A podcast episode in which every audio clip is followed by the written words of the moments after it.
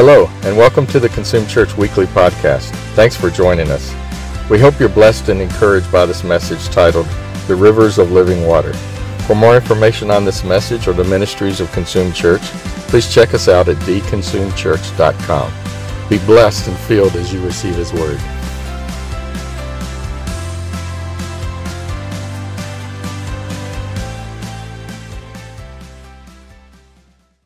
One of the privileges of being a leader here is we get to be the judges for the chili tasting. I know somebody that won that last year. Oh. and I was hoping we would get to take some home, but y'all ate it all up. Mm. So, let me go over a couple of themes during the worship service before we get started. Is that all right? Open the eyes of my heart, Lord. I want to see you. I want to see you in the light of your glory.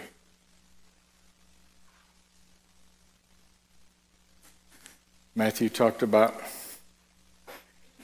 living close to the altar. Not only living close to the altar, being comfortable living close to the altar.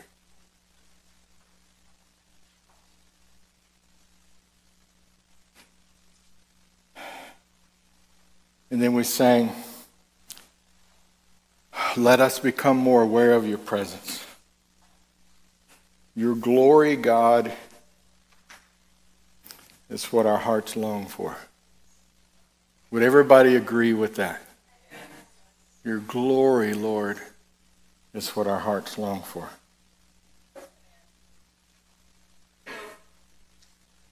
Listen to this scripture like you've never heard it before. Now, the Lord is the Spirit. And where the Spirit of the Lord is, there's freedom. And we all with unveiled face, beholding as in a mirror the glory of the Lord, are transformed into the same image from one degree of glory to the next. This comes from the Lord who is the Spirit. Okay, now this is not a trick question. Y'all have heard me say this before. What do you see when you look in a mirror? Why do you look in a mirror? To see yourself. Nobody looks in a mirror to see what's behind them. They can turn around. You look in a mirror to see yourself. Here's what the scripture says. Where the Spirit of the Lord is, there is liberty. And when you can look in the mirror and see yourself and see the glory of God in yourself, you will be transformed from one degree of glory to the next. That's the reason why I'm going to be teaching classes on identity and sonship. It's not because of me, it's because of the Word. Because the voice of the accuser, his primary attack is to keep you from believing who the Father says you are. And he doesn't say that because it's good wishful thinking. He says that because he created you and he knows what's exactly, he knows exactly what you are. He's not looking at you funny. He created you, he knows who you are, and He says, You belong in my presence. And when we can see the glory of the Lord on ourselves, that word is transfigured. That's the same word that happened to Jesus when he stood on the Mount of Transfiguration and they finally saw him for who he really was. And it was so astronomical, Jesus told them, when we get down there, don't tell anybody else. right? The same word, it says, when you have the ability to begin to believe and see the glory of God in yourself, you get transfigured into that same image from one degree of glory to the next. That's the gospel, y'all. And that's what we're going to be talking about on Tuesday nights.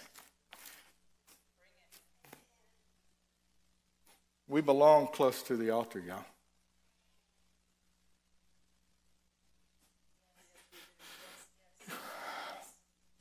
Now, for those of you that don't know, our senior pastors, John and Lauren, They're on a fishing tournament this weekend because that's one of his areas of influence. That's his metron. He goes there and shares the gospel and the good news with a bunch of fishermen. So bless them, Lord.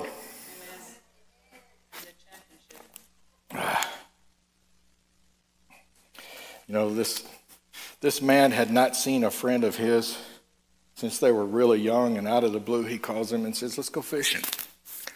So they're in a boat in a bay, and a funeral comes by, a procession with a long line of cars, and everybody's got their lights on, and he stops and puts his fishing pole down and just stands in respect as the procession goes by. And his friend goes, Wow, I never knew you were that religious of a man. He said, Well, it's the least I could do. I was married to her for 35 years.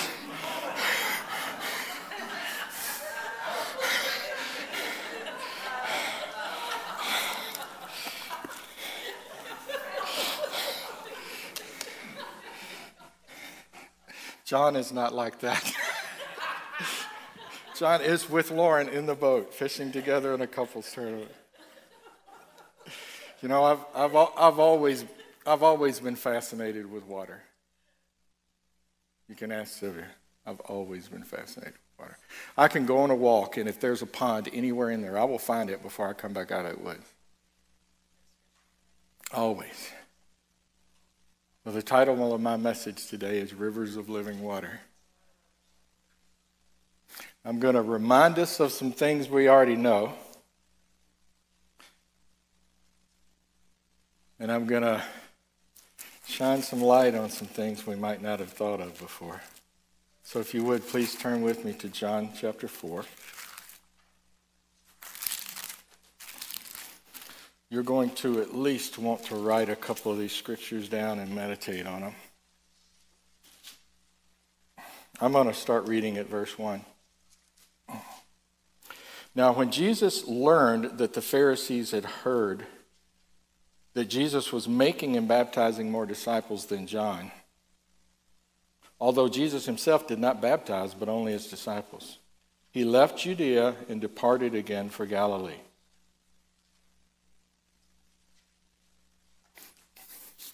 I want to show you guys a map. Put this in a little context. Is that okay? I geek out on this stuff.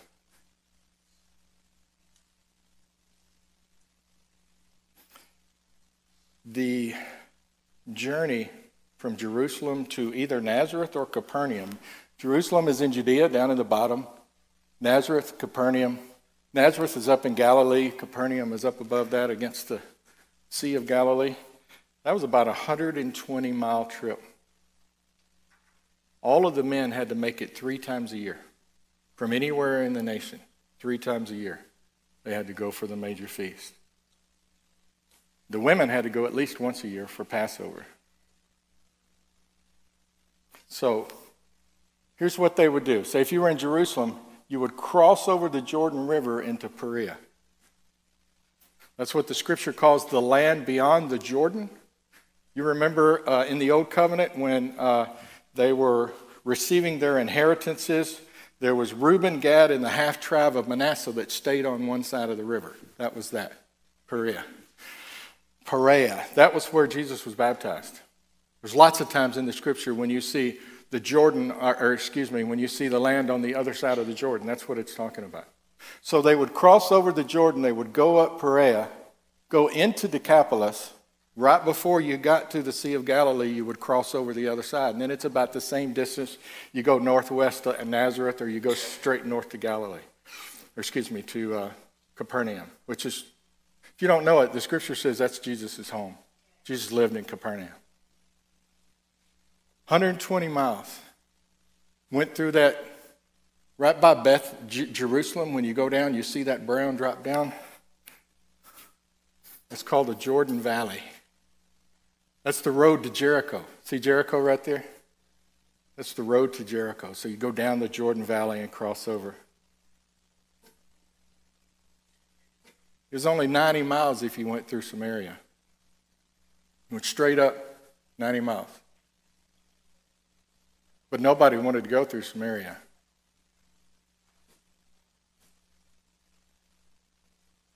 I don't think we get it now. The Jews hated the Samaritans. It wasn't that they just didn't like them very much, they hated them. If you remember back in the Old Testament during the kings, uh, Rehoboam and Jeroboam, the, the kingdom was divided. There were two kingdoms called the southern kingdom, and there were ten kingdoms called the northern kingdom. Samaria was the capital of the northern kingdom. And when the king of Assyria came and wiped everybody out, he took all of those people back to Assyria with him. And then they planted foreigners there. And then the people that were left started intermingling and marrying with the Assyrians, which the scripture said, do not do. If you remember the book of Ezra, Ezra 4, Nehemiah 4, when they're going back in to establish the temple and rebuild the walls around Jerusalem, the people that were fighting against them, Sanballat and all those, most of those people were from Samaria. They hated them.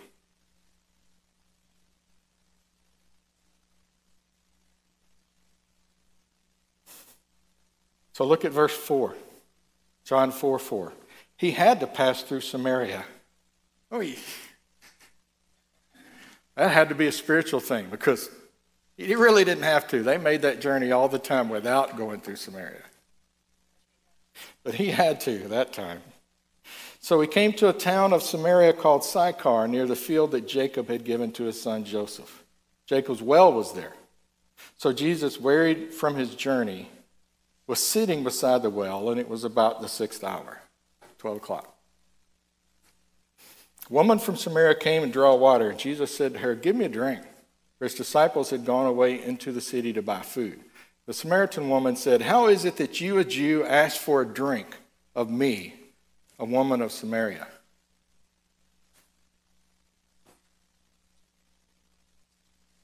You see why the story of the Good Samaritan was such a big deal?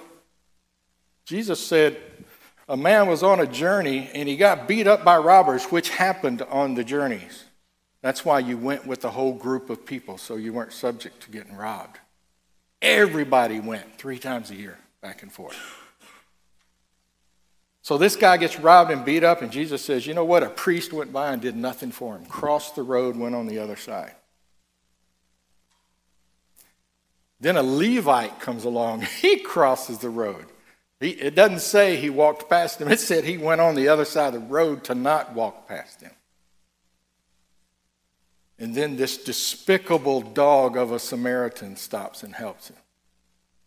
There was a good Samaritan. That story, that stung when Jesus told that story to the Pharisees.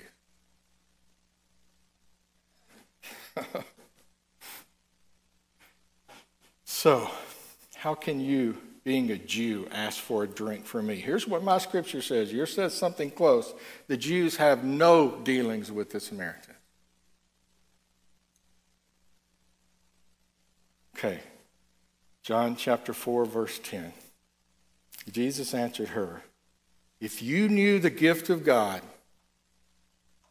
and who it is that's saying you, Give me a drink, and you would have asked, and he would have given you living water.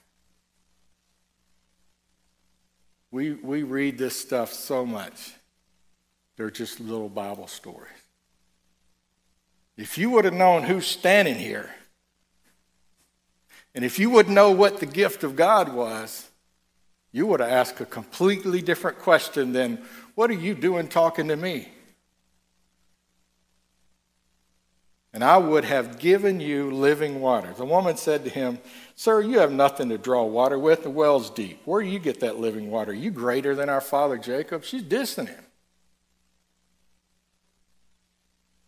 He gave us this well and drank from it himself, as did his sons and his livestock.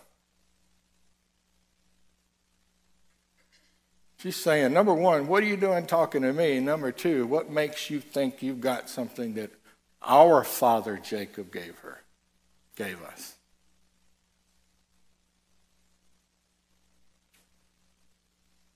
Let me say this because we're not going to go into it. Y'all know the story. Jesus tells her, Go get your husband, right? She says, I don't have a husband. He said, You're right. You've had five of them. The one you've got now is not your husband. You got to understand in that culture, women didn't get divorces, men did. This woman had been rejected five times. He wasn't calling out her sin, he was calling out her brokenness. You have been abandoned by five different men, and the man with you now doesn't respect you enough to be your husband. He's calling out her brokenness, folks. After she despised him, where you going to get this water from? You ain't even got a bucket. Verse 13 Jesus said to her, Say everyone. Everyone. Say it again. Everyone. Everyone who drinks of this water will be thirsty again. But whoever drinks of the water that I will give him will never be thirsty again. The water that I will give him will become in him a spring of water welling up to eternal life. You're one of those people that likes to underline promises in your Bible. There's one.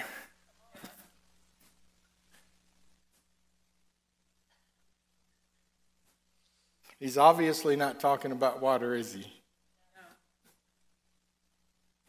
He says, You will never thirst again.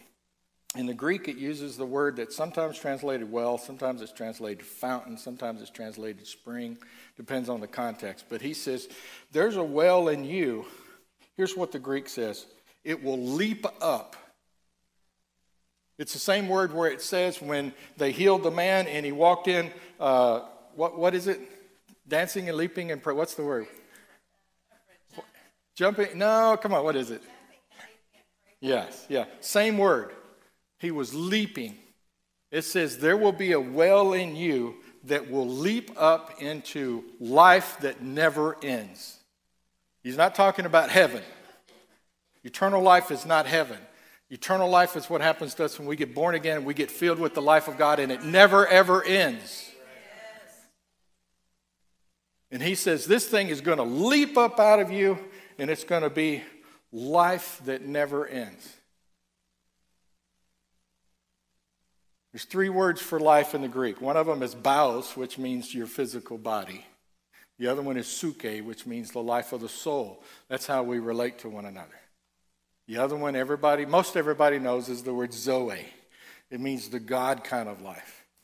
Can be physical, uh, spiritual, emotional, but it's the life that only comes from and is sustained by God. And he says, You'll have that in you and it will never end. And here's what he says you do you ask, and then you drink. You ask, and then you drink. He said, if you knew the gift of God, if you knew who it is that's standing here making this offer, you'd ask, and then you drink. Amen? Amen? All right. John chapter 6, Jesus feeds 5,000 people. Then he sends his disciples away, right? They go on a boat, and then Jesus walks on the water. This is not the time Peter walked on the water, so apparently he did it once or somebody left it out of this version. But what it says is he walked in the water, he got in a boat, and immediately they were on the other side. The people get up and go, Where'd everybody go? He just got through feeding them. 5,000 of them. Men. Who knows how many there were? 5,000 men. So they go looking around and they see the boats are gone. They went, ah. So they all get in boats. They go to Capernaum. Jesus went home with his disciples.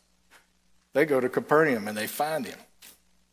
And Jesus says to them, You're not seeking me for miracles. You're seeking me because you got your belly full. That is what he told them. You're seeking me for bread. So here's their response to that. Why don't you show us a sign? Moses gave us manna in the wilderness. Why don't you show us a sign? That's a good response to you're just chasing me around to have a full belly. That's how we get to John 6. John 6, verse 32. Jesus said to them, Truly, truly, I say to you, it was not Moses who gave you the bread from heaven, but my Father gives you the true bread from heaven. For the bread of God is he who comes down from heaven and gives life to the world. They said the same thing the woman said Sir, give us this bread. She said, I'll take some of that water. They're like, Sir, give us this bread. Jesus said, I am the bread of life. Whoever comes to me shall not hunger, and whoever believes in me shall never thirst. Is that what it says? Is that what your Bible says? I'm the bread of life. Whoever comes to me will hunger no more. Whoever believes in me will never thirst again.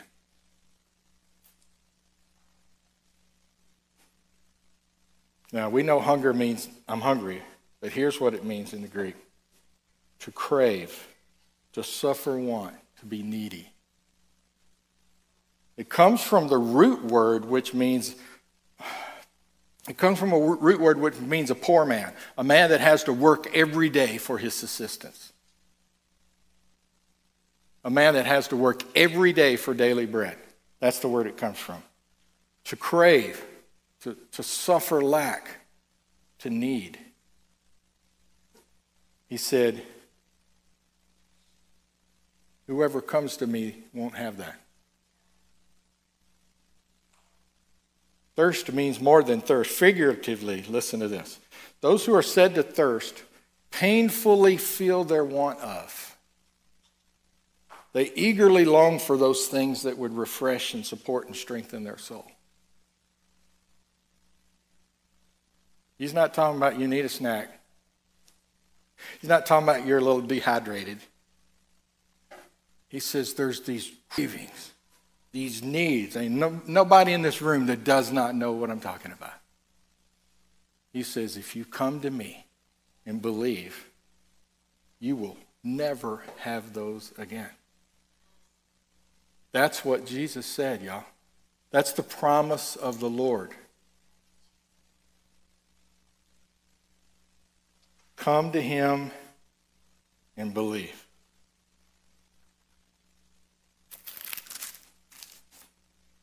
Now turn with me, if you would, to John 7.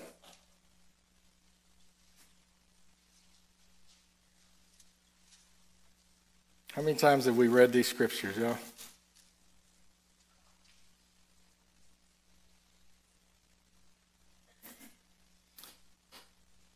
Huh. I want to I want to read the intro. It's not going to come up. Let me read the intro. After this, Jesus went about in Galilee, remember, above Samaria. Jesus went about in Galilee, and he would not go about in Judea because the Jews were seeking to kill him. That happened the last time he was in Jerusalem. It's in John 5 when he heals the man in the pool of Bethesda, and he does it on Sabbath. Naked, furious. That's why when Jesus is talking later in this story, he goes, uh, I do one miracle and you want to kill me. And they go, You're nuts. Who wants to kill you? He knew they wanted to kill him. Everybody didn't know it, but he knew it. This is what it said when he healed that man. This is why the Jews were seeking all the more to kill him, because not only was he breaking the Sabbath, but he was even calling God his own father, which made him equal with God. So he knew when he went back, they're after him. So it says, John chapter 7, Jesus went about in Galilee. He wouldn't go into Judea because the Jews were seeking to kill him. Now, the Jews' Feast of Booth was at hand. That was last week, yeah, Feast of Tabernacles, Sukkot. So his brother said to him, Leave him here and go to Judea, that your disciples also may see the works you're doing. For no one works in secret if he seeks to be known openly. If you do these things, show yourself to the world. Listen to this, verse 5 for not even his brothers believed him.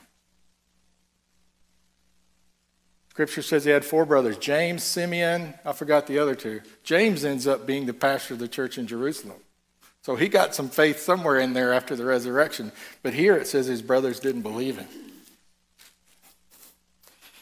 Do y'all know there's a scripture, just by the way, there's a scripture in Mark.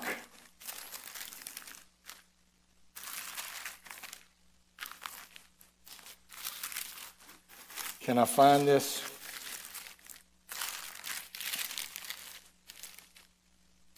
This is in Mark 21. Here's what, excuse me, Mark verse, chapter 3, verse 21. When his family heard it, they went out to seize him because they were saying he's out of his mind. That was early on in Jesus' ministry. Mary had all the promises. All of the rest of the family thought, what is wrong with him?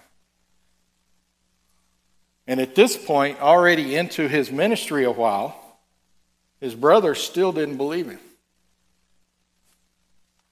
So Jesus said to them, verse 6, John 7 6, My time has not yet come, but your time is always here. The world cannot hate you, but it hates me because I testify that its works are evil. You go up to the feast. I'm not going to the feast, for my time has not fully come. After saying this, he remained in Galilee. It was required for every male to go to every feast. Jesus told his brothers, I'm not going. And then he went. Because he's like, I'm not, I'm not going in with this crowd of unbelievers and starting this mess when I walk in. Because he knew they were looking for him. So,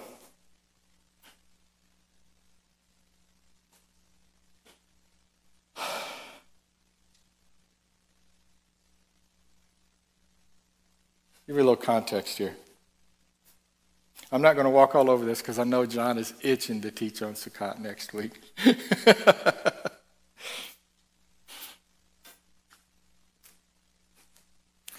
the Feast of Booths started on a Sabbath and ended on a Sabbath, eight days. What they would do every day is the priest would go down to the pools of Siloam with a golden pitcher and dip out the water and then they would walk through the city with it, with everybody blowing shofars and having a fit. And they would take it into the temple, and then that evening they would pour it on the altar with wine. And here's what y'all know what the Talmud is? It's a religious book that they got the, the, the Jewish leaders got together and they wrote a, wrote a book interpreting the law. And it was called the Talmud. Here's what it says.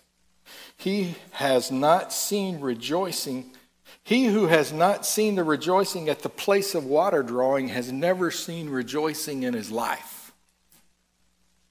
Because they were celebrating everything. They were celebrating, they were celebrating, uh, Moses' name was, Moses means to draw out. They were celebrating the salvation that God had done through the whole thing. They would quote this scripture out of Isaiah 12 3 With joy, draw water out of the wells of salvation. It was a big deal. This was the time when they, the leader said, if you've never seen the drawing of water ceremony, you don't even know what rejoicing looks like. And this is what was happening. And this was the last day of the feast. This was the great day. This is the ending of the feast.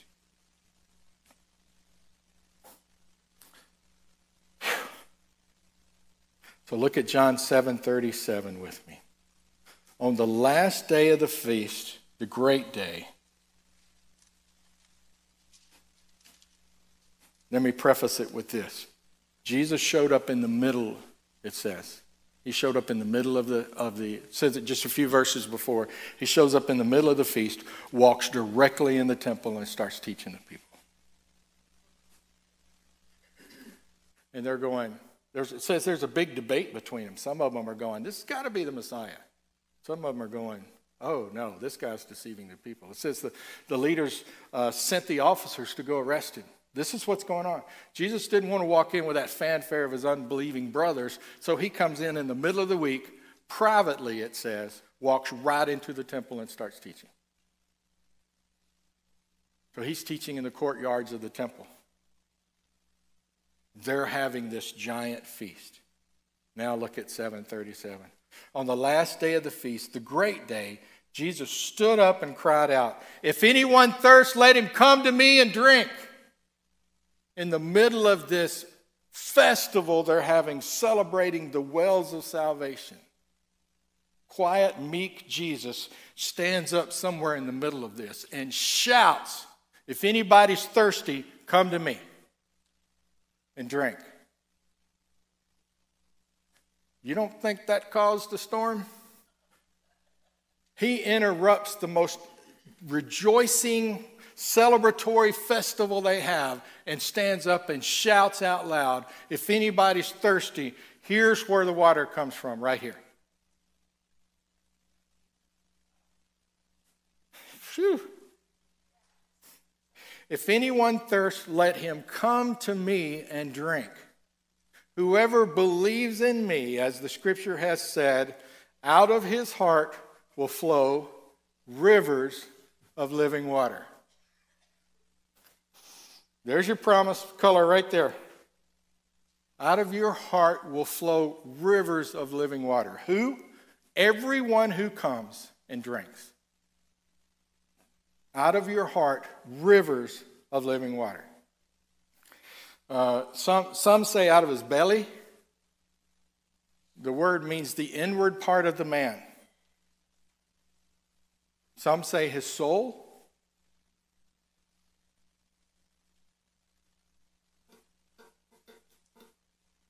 Y'all remember the, the, the two parables? Uh, Matthew 7. He that hears my word and does it is like he that builds his house on a rock. But he that doesn't, it's like a man that builds his house on the sand and the waters come and knock it down. It's the same word. It means a torrent. It means the water strong enough to start knocking stuff down. It's the same word. It's the same word. Out of you will flow a torrent, a river of water that's alive because you'll never thirst again. You'll never hunger again. And this thing in you that starts out as a well leaps up and becomes a river that has the Zoe life of God in it. That's what Christians look like according to Jesus.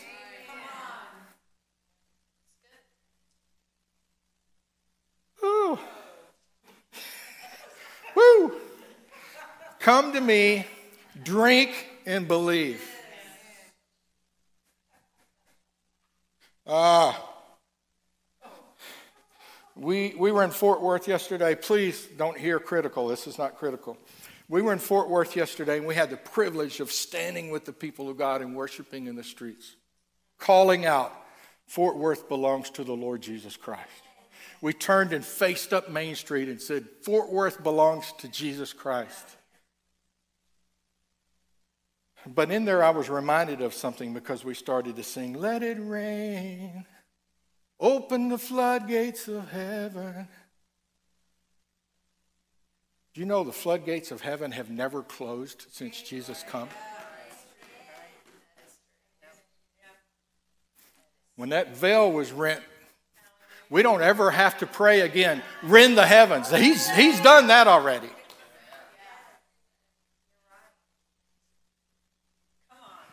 And so many of us in churchdom, including me, are just saying, Lord, Lord, Lord, would you please pour out something on us? He said, It's in you. He said, If you come to me and drink, you'll never thirst again. Here's the benefit for you you'll never thirst again. You'll never have these cravings that just got to be satisfied with something else. You'll never have need of nourishment because He's the bread. And not only that, this thing's going to well up in you and it's going to flow out of you and affect a dry and thirsty land. And we just, oh God, would you just, because I mean, we love uh, the, the, we love the, times when God has broken out in places, like He did in Toronto, that started the, the, the, the people that we are a part of. The Brownsville revivals, the Welsh revivals, all those times when God showed up in the middle of a cabin in Kentucky. All those times God showed up and did marvelous things. We love those. But that's not what we're waiting on. That's right. That's right. Verse 39. Now he said this about the Spirit. Lest there be any doubt, I've read commentaries where they're talking about he's talking about the Word of God flowing out of you. It says he's talking about the Spirit. Most of us got enough seed to trip on, we could use some water. Phew. Now he said this about the Spirit, whom those who believed in him were to receive, for as yet the Spirit had not been given, because Jesus was not yet glorified.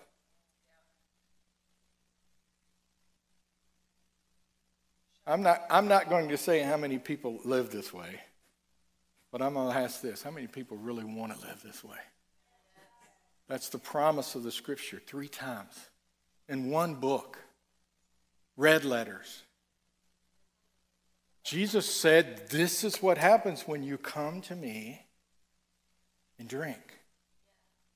This is what happens when you come to me and partake. This is what happens when you receive my spirit and you believe what I say. Out of you, rivers of knockdown water. Filled with the Zoe kind of life. Oh, Lord Jesus, help us.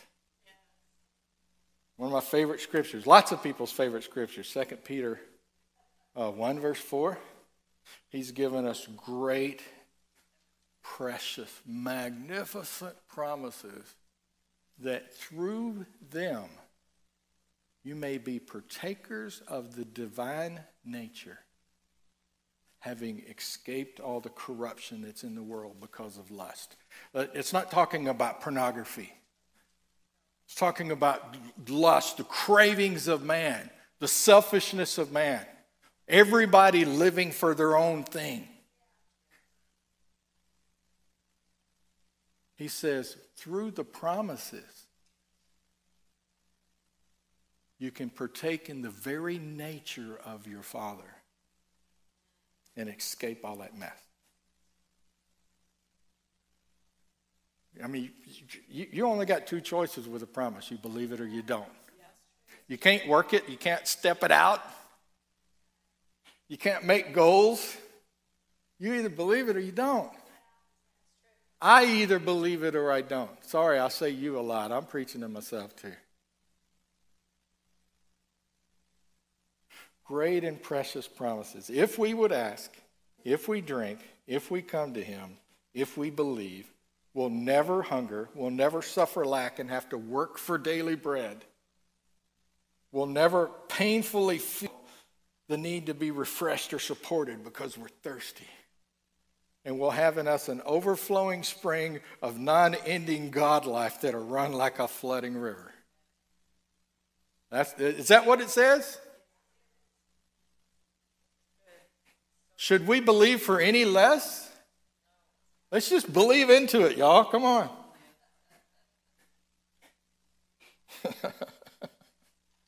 From inside of you.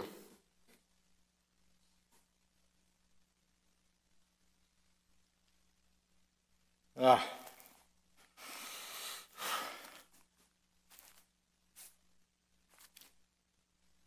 Lord, we love your word. Oh, we love your word. This is not going to come up. Let me read a couple of scriptures to you. Hebrews chapter 3.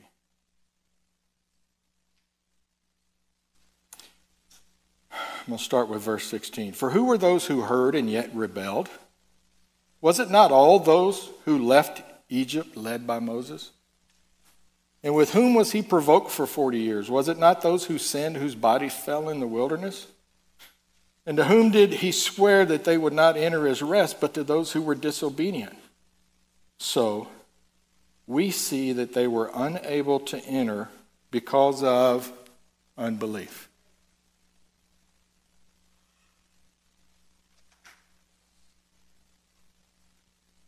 These are the people of God who were rescued saw the entire Egyptian army drown in the sea. All of them.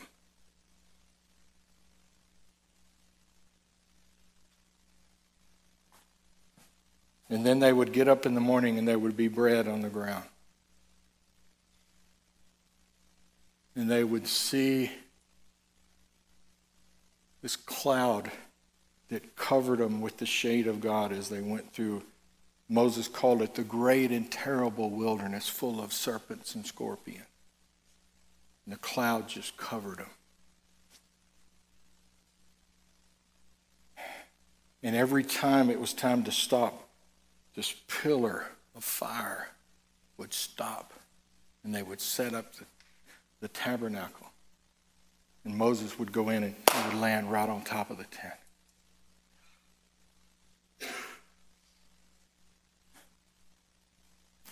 Uh, hard to say. Most people say that journey across the wilderness was three or four weeks. So they sent 12 spies. The, Mo- the scripture says Moses listened to the people. They wanted to send a spy. So they sent out 12 spies and they came back. What'd they say? This land is everything God said it was. But they're really big and we're grasshoppers. Everybody know what I'm talking about? So, you know what happened? That entire generation died in the wilderness of unbelief.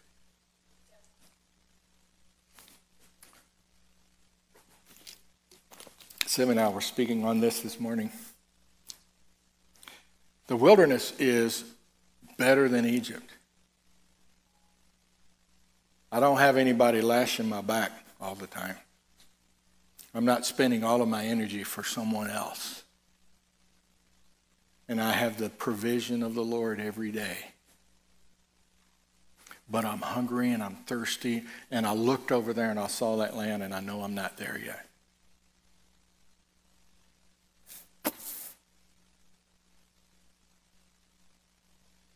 When we pray and say, Lord, give us manna, what we're saying is, Lord, can I stay in the wilderness a little while longer? Because the promised land was the place where you lived in houses that you didn't build. You harvested crops that you didn't plant. It was the place of rest. And it says their disobedience was caused by their unbelief.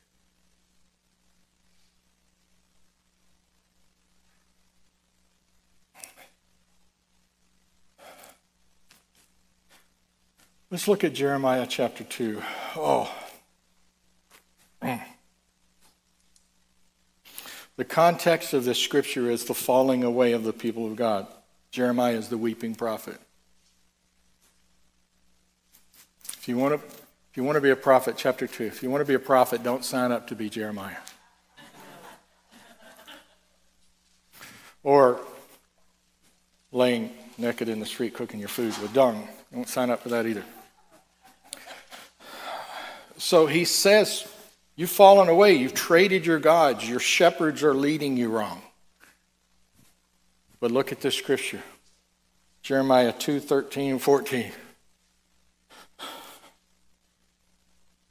Be appalled, O heavens, at this. Be shocked. Be utterly desolate, declares the Lord. For my people have committed two evils. They have forsaken me, the fountain of living water, and they've hoed for themselves cisterns, broken cisterns that can hold no water.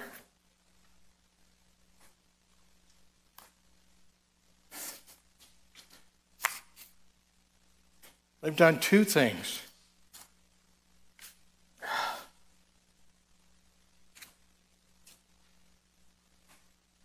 First, they rejected the fountain.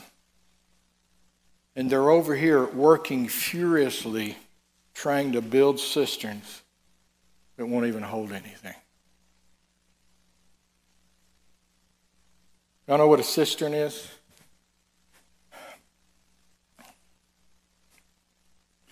Um, I'm from I'm from Tennessee. I'd like to find the picture sometime. The house that my dad grew up in is one of those things that you see in the field that's just a pile of wood left over with cotton growing all around it. But one of the houses my dad grew up in. And Sylvia and I, did you walk with me that day? I've been there more than once, but there's, it was a big house. If you've ever seen them, I forgot the name of them, but it's a house where you look on the front porch and there's stairs in the middle that go upstairs, and you get to them from outside the house. You go out of the house to go up the stairs to go up to the second floor. So there's uh, windows of one room over here, windows another room over here, one door that goes in the bottom, one go- door that goes in the top. That was the house my dad lived in. And when I went there to look at it one day, and I had to go during the winter because everything was died down and I could walk through it, otherwise, I couldn't even get there. And I found the old cistern by the back porch that my dad used to talk about. And it was a pit in the ground covered with stones. And the water ran off the roof and ran into this because there wasn't not a pump and there wasn't a river or a creek or anything like that in this particular house. And that was where they got most of their water. So, cistern is a thing in this land, rocky land, where you dig and you work really hard. And you chip this thing out of rock. And it's a little reservoir. And you work really hard. And you don't know until it starts raining whether it's going to hold water or not. And if it doesn't, you just go over here and start another one because that one's worthless. He says, My people, this is in the old covenant. He was a fountain of living water in the old covenant. And he said, They've done two evils. First, they abandoned the fountain of living water. And they're over here furiously working, trying to make something that will hold a little water for a little while so they can get by. So we see that they weren't able to enter in because of unbelief. I'm guilty, y'all.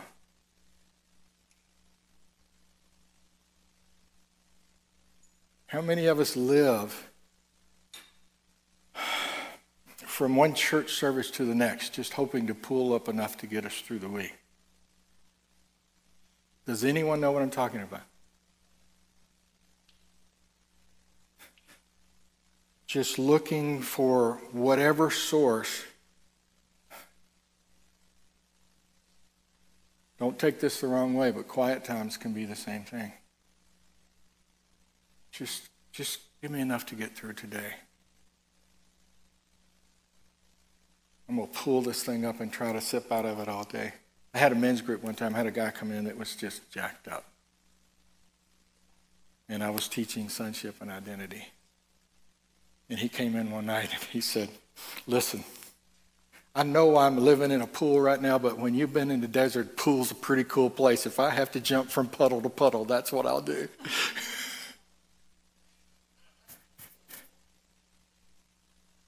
So, all I'm doing is waking us up to the two choices. There's no condemnation. No condemnation. There's no condemnation from God. There's no condemnation from your brothers and sisters. And there shouldn't be any con- con- condemnation for yourself. There is none. We'll talk about that in those classes.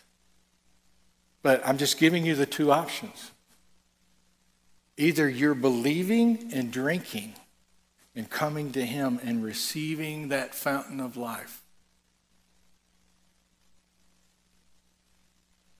Or we're working on cisterns, just trying to hold us uh, hold enough to get us through to the next time we get a chance to get rained on again.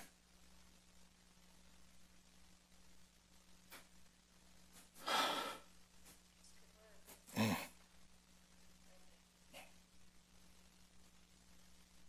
I have a group in my house. Tom mentioned it. And one of the things that I love to do is ask questions and grin. Whoa. Almost busted out in tongues there. Oh, I got to keep going, y'all. Here's one of the questions I ask Why is the Holy Spirit living in us? We know He's called a comforter, we know He's called a helper. Is that all He's here to do? Make us feel better when we need it? That's great. That's, that's awesome. It's a beautiful promise of God. But is that's all He's here for? I mean, we, we know that uh, Jesus said, He will lead you into all truth and He will remind you of all the things I said.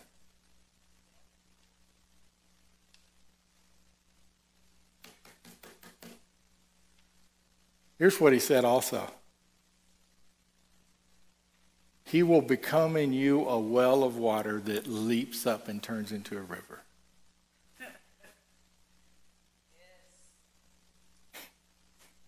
Wow. This is this sometimes it feels like inheriting a mansion and living in the garage.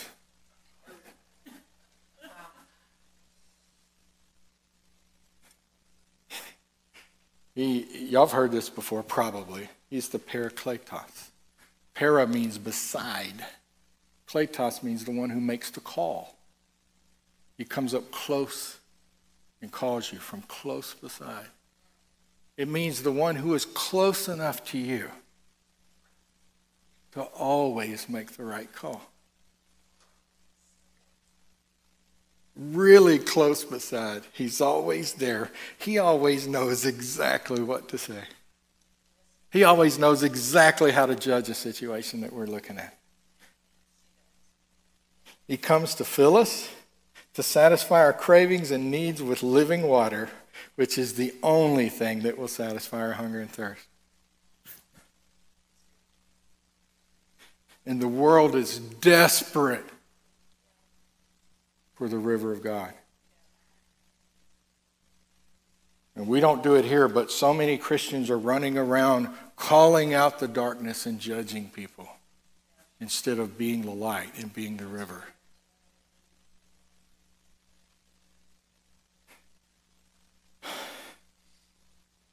Y'all have heard me say this a lot of times, and I'm going to keep saying it. God had the perfect plan.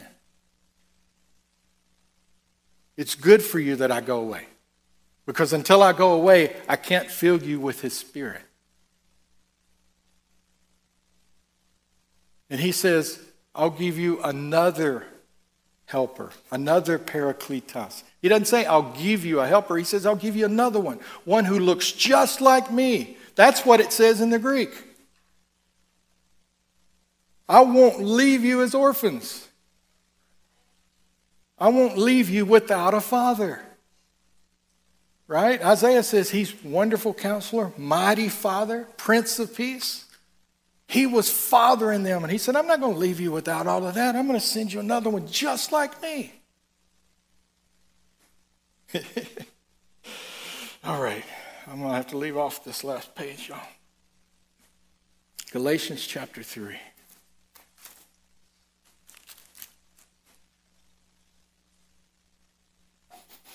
Mm.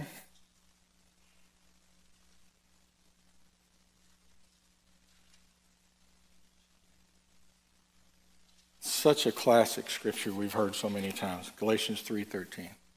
Christ redeemed us from the curse of the law by becoming a curse for us, as it's written, Cursed is everyone who's hanged on a tree.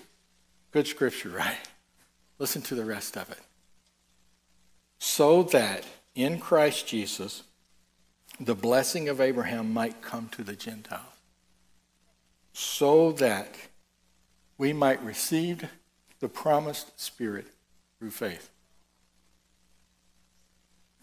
Why did Jesus become a curse for us according to this scripture? so that we could receive the promise of Abraham. What was the promise of Abraham? Genesis 12 I will make of you a great nation, I will bless you. I'll make your name great so that you will be a blessing. I will bless those who bless you, and him who dishonors you I will curse. And in you all the families of the earth will be blessed. The scripture says Jesus became a curse for us so that we could receive the blessings of Abraham so that this promised Holy Spirit could come and live inside of us and fulfill that.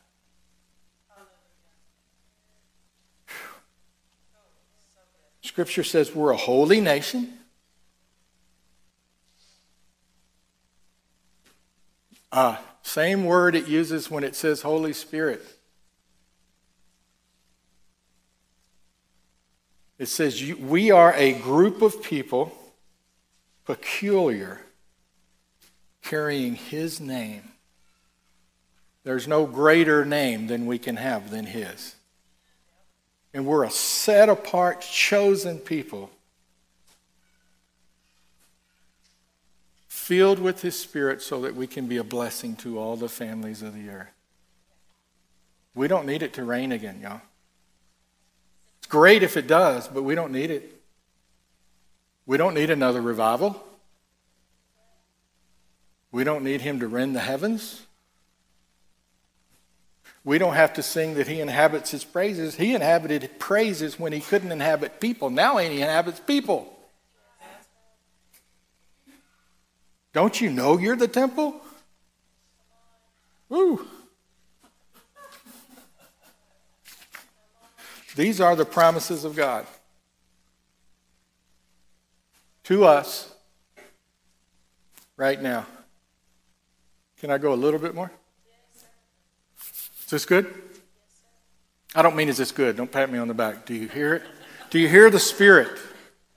Do you hear the Spirit? Ah.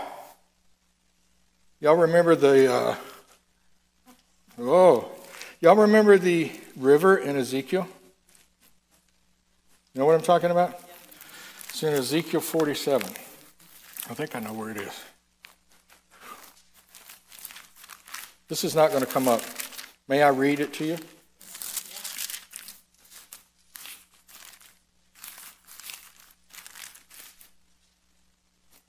I'm going to read fast, okay? Listen fast. Then he brought me back to the door of the temple, and behold, water was issuing from below the threshold of the temple toward the east, because the temple faced east.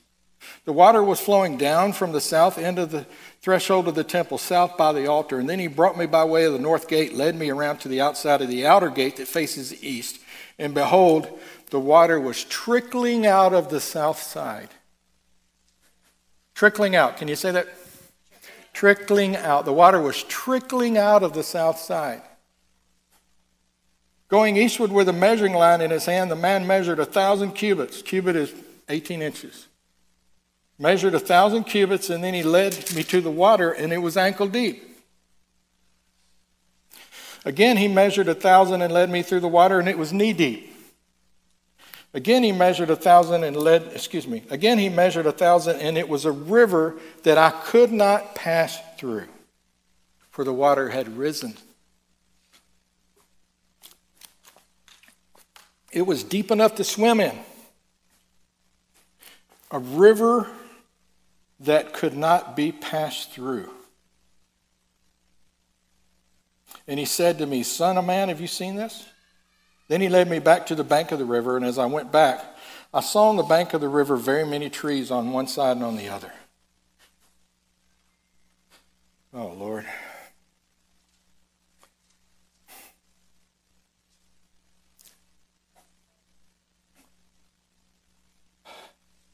This river flows toward the eastern region and goes down into the Arabah and enters the sea. When the water flows into the sea, the water will become fresh. You remember that map earlier? The Arabah is the Jordan Valley. the same way they went when they went up to go.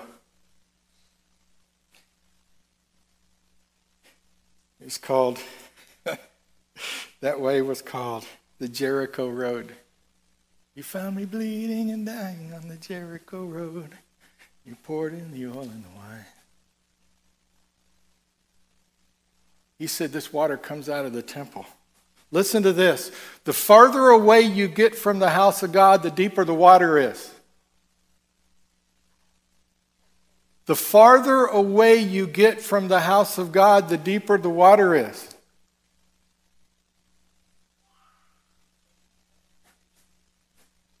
It's what we call apostolic church. We're not trying to get the city in the church, we're getting the church in the city.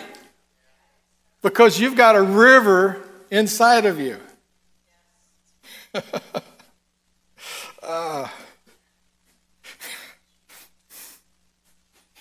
not about getting the people here, it's about being equipped, finding out who you are, finding out who He is, finding out who He's made you to be, and what He's equipped you to do and releasing you to go. And here's the word of the Lord I heard over this. Folks, I heard it.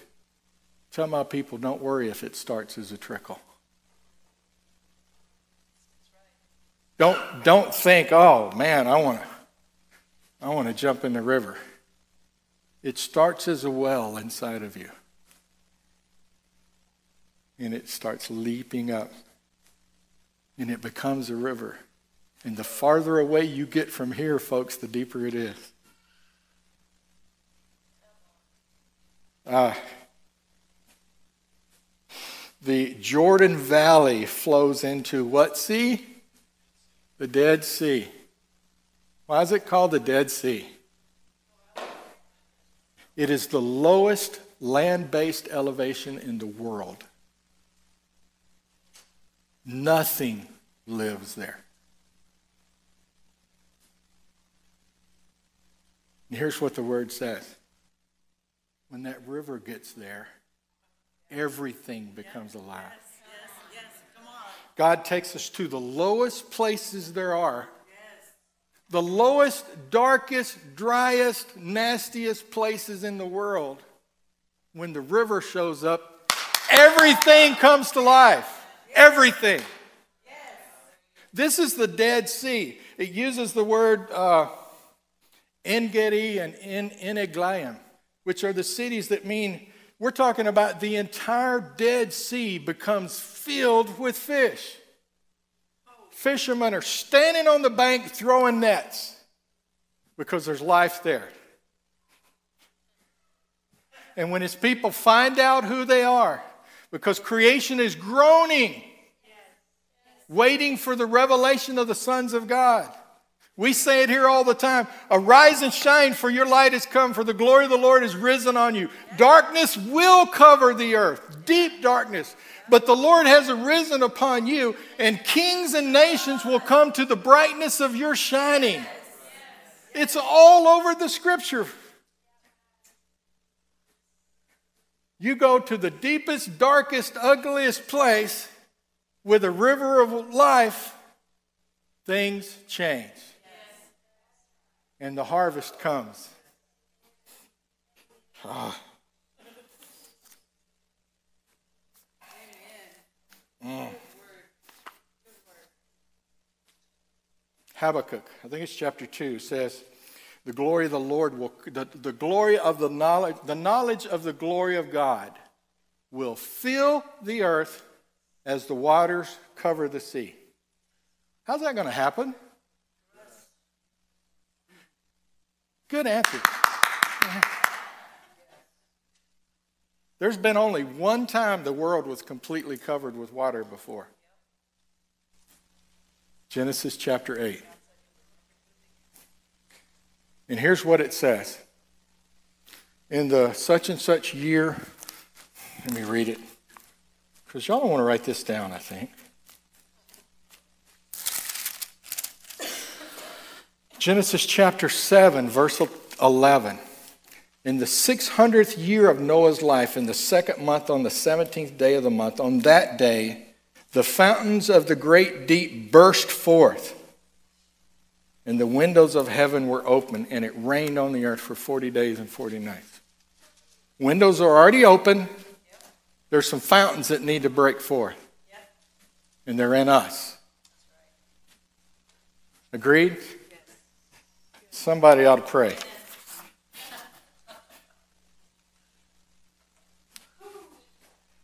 Would you stand with me, please?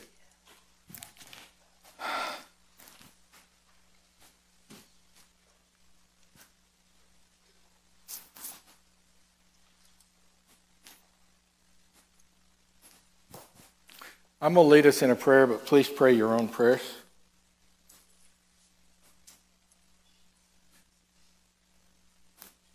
You know what repentance is?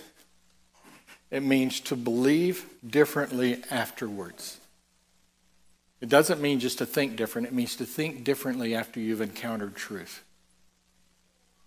I look at something and I go, Whoa, I was thinking something different and I change. That's repentance.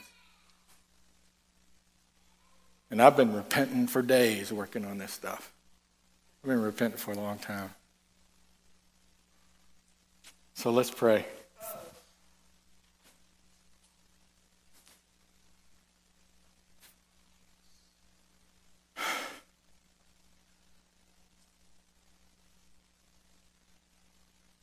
Lord Jesus, Father God, Holy Spirit, I recognize in my own life that I've settled for so much less than you paid for. And even as we sing this morning, Lord, would you open the eyes of our heart? We want to see you. But what we need is we need to see you in us.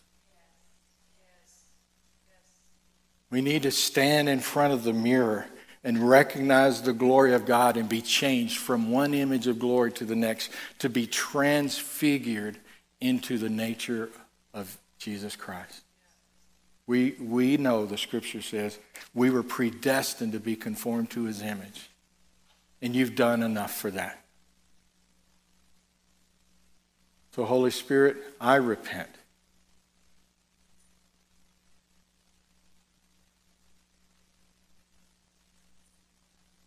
And Lord, with all I know how, I make a decision right now.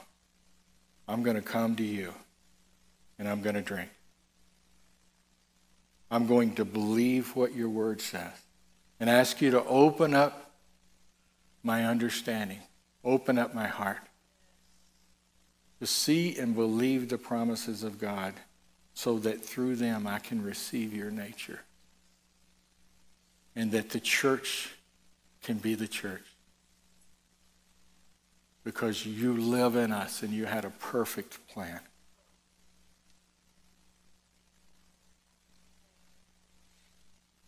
If you want to, pray this with me. Lord Jesus, I pray that nothing you paid for would be lost or wasted on me. You paid such a high price for my redemption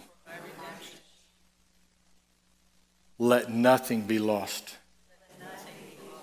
through my unbelief or the deceptions of the enemy. Lord, fill us again and again and again.